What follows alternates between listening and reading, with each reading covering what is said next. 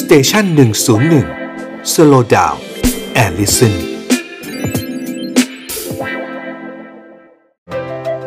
มื้อสุดท้ายของคนดังกับหมอต้นนายแพทย์กฤษดาซื่อรามพุทธสำหรับเรื่องของ last meal หรือมื้อสุดท้ายของคนดังที่เราจะคุยกันวันนี้นะครับ ก็วันนี้จะคุยถึงเรื่องของเอา last meal ของคนที่เป็นคนแถบเอเชียใกล้ตัวกันบ้าง เราเคยคุยกันไปแล้วนะครับไม่ว่าจะเป็นมื้อสุดท้ายของรัสปูติน มื้อสุดท้ายของพระพุทธเจ้า มื้อสุดท้ายของเรือไททานิกทีนี้เราก็จะคุยกันถึงเรื่องมื้อสุดท้ายในวังหลวงนะฮะวังหลวงที่ว่าก็คือวังต้องห้าม หรือวังผู้กงในกรุงปักกิ่งที่เล่าเรื่องนี้เพราะว่าเป็นช่วงใกล้จะกินเจแล้วนะครับมื้อสุดท้ายของฮ่องเต้องค์สำคัญที่เราจะคุยก็คือ เป็นฮ่องเต้องค์ที่สองรองจากองค์สุดท้ายนะครับก็คือพระเจ้ากวางสู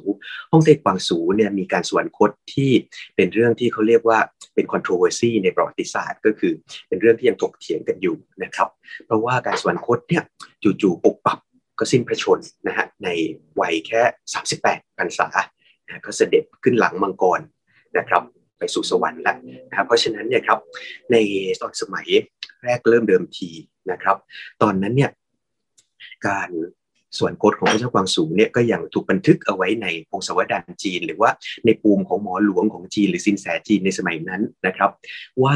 เป็นการสวรรคตโดยธรรมชาตินะฮะแต่มันก็น่าแปลกอยู่ เพราะว่ากวางสูเนี่ยสิ้นพระชนม์ก่อนซูสีไทเฮาเนี่ยแค่ 22 ชั่วโมงเท่านั้นเองนะครับในสมัยปัจจุบันเนี่ยทาง committee หรือว่า ต้องเรียกว่าเป็นกรรมการคณะกรรมการนะครับ ที่ศึกษาเกี่ยวกับเรื่องของราชวงศ์ชิงของจีนเนี่ยเขาก็ได้มีการเหมือนกับยกเอา cold case นี้ขึ้นมานะครับเอาเคสเรื่องคดีเนี่ยคดีสิ้นพระชนเนี่ยกลับขึ้นมาอีกครั้งหนึ่งโดยการที่มีการตรวจนะครับ มีการตรวจพระบรมศพนะฮะตรวจไปถึงฉลองพระองค์ ทั้งหลายก็พบสิ่งที่น่าตกตะลึงก็คือว่า เมื่อนำพระเกศา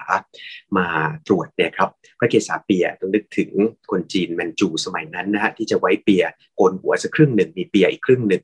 นะครับเอาพระเกศาเปียมาประมาณสักสิบนิ้วแล้วมาตรวจในห้องแลบก็ปรากฏว่าพบสารหนูนะครับเรียกอาร์เซนิกนะฮะพบสารหนูอยู่ในพระเกศาเนี่ยสูงมากเลย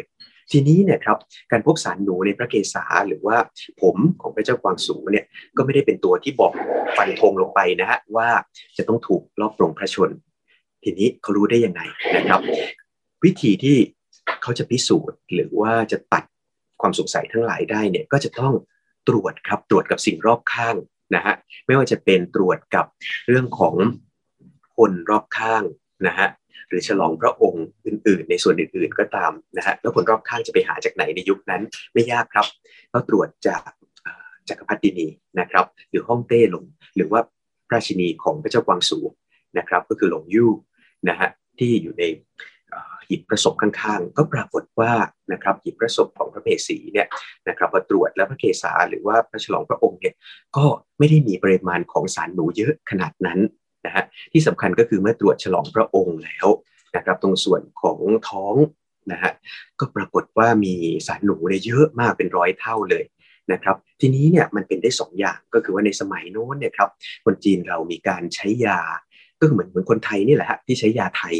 นะครับที่ใช้ยาไทยในการรักษาคนจีนเขาก็ใช้ยาเลยครับยาจีนใช่ไหมครับยาจีนในสมัยก่อนจะมีการเข้าเครื่องยาที่มีสารพิษพวกนี้ด้วยนั่นก็คือพวกสารหนู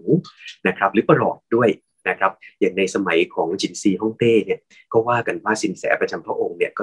ปรุงยาที่มีประหลอดถวายให้เสวยเพื่อให้ทรงมีพระชนมายุเป็นอมตะแต่ปรากฏว่ามันก็เลยกลายเป็นไอรอนิคอลี่นะครับก็คือทำให้พระองค์สิ้นพระชนเร็วขึ้นนะครับพระศพอาจจะไม่เน่าเปื่อยเพราะว่าตัวประหลอดเนี่ยมันช่วยรักษาสภาพพระบรมศพเอาไว้ทีนี้ ในเรื่องของพระเจ้ากวางสูในสมัยราชวงศ์ชิงเนี่ยก็ปรากฏว่ายาในสมัยนั้นก็มีการใช้สารหนู เยอะพอสมควรเหมือนกัน ทีนี้จะทํำยังไง ก็ปรากฏว่าเขาก็มีการเอาไปเปรียบเทียบนะฮะทดสอบยาพิษ หรือสารหนูในพระบรมศพนะครับกับคนที่ใช้ยาจีนมาแบบที่เรียกว่าระยะเวลายาวนาน ก็ปรากฏว่ายังไงก็ตามครับ ระดับ หรือเลเวลของปริมาณอาร์เซนิก หรือสารหนูในพระบรมศพพระเจ้ากวางสูเนี่ยก็ยังเยอะนะฮะสูงกว่าในระดับคนที่ใช้ยาจีนทั่วไปอยู่ดี เพราะฉะนั้นเนี่ยเพราะฉะนั้นคณะกรรมการของจีนที่ศึกษาเกี่ยวกับราชวงศ์ชิงเนี่ยก็ได้ข้อสรุปเลยฟันธงเลยว่า พระเจ้ากวางสูฮ่องเต้สวนคดนะครับเสด็จขี่หลังมังกรไปสู่สวรรค์ด้วยสาเหตุก็คือถูกวางยาหรือรอบปรงพระชน หรือว่าภาษาทางการแพทย์ก็คือ acute arsenic poisoning นะครับก็คือเป็นพิษจากสารหนูแบบเฉียบพลัน นะครับ ทีนี้เนี่ยอะไรที่เป็นพระกยาหารมื้อสุดท้าย ก็มีบันทึกเอาไว้ว่า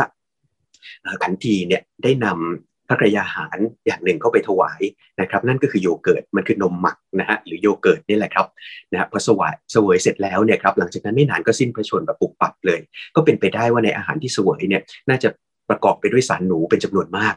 นะครับทำไมและทำไมพระเจ้ากวางสูถึงจะต้องเป็นเป้าหมายในการรอบปรงพระชน ก็เพราะว่าเมื่อ 10 ปีก่อนเราต้องย้อนกลับไปเมื่อ 10 ปีก่อนตอนนั้นเนี่ยพระเจ้ากวางสูต้องการที่จะต้องเรียกว่าปฏิรูประบอบของราชวงศ์ชิงใหม่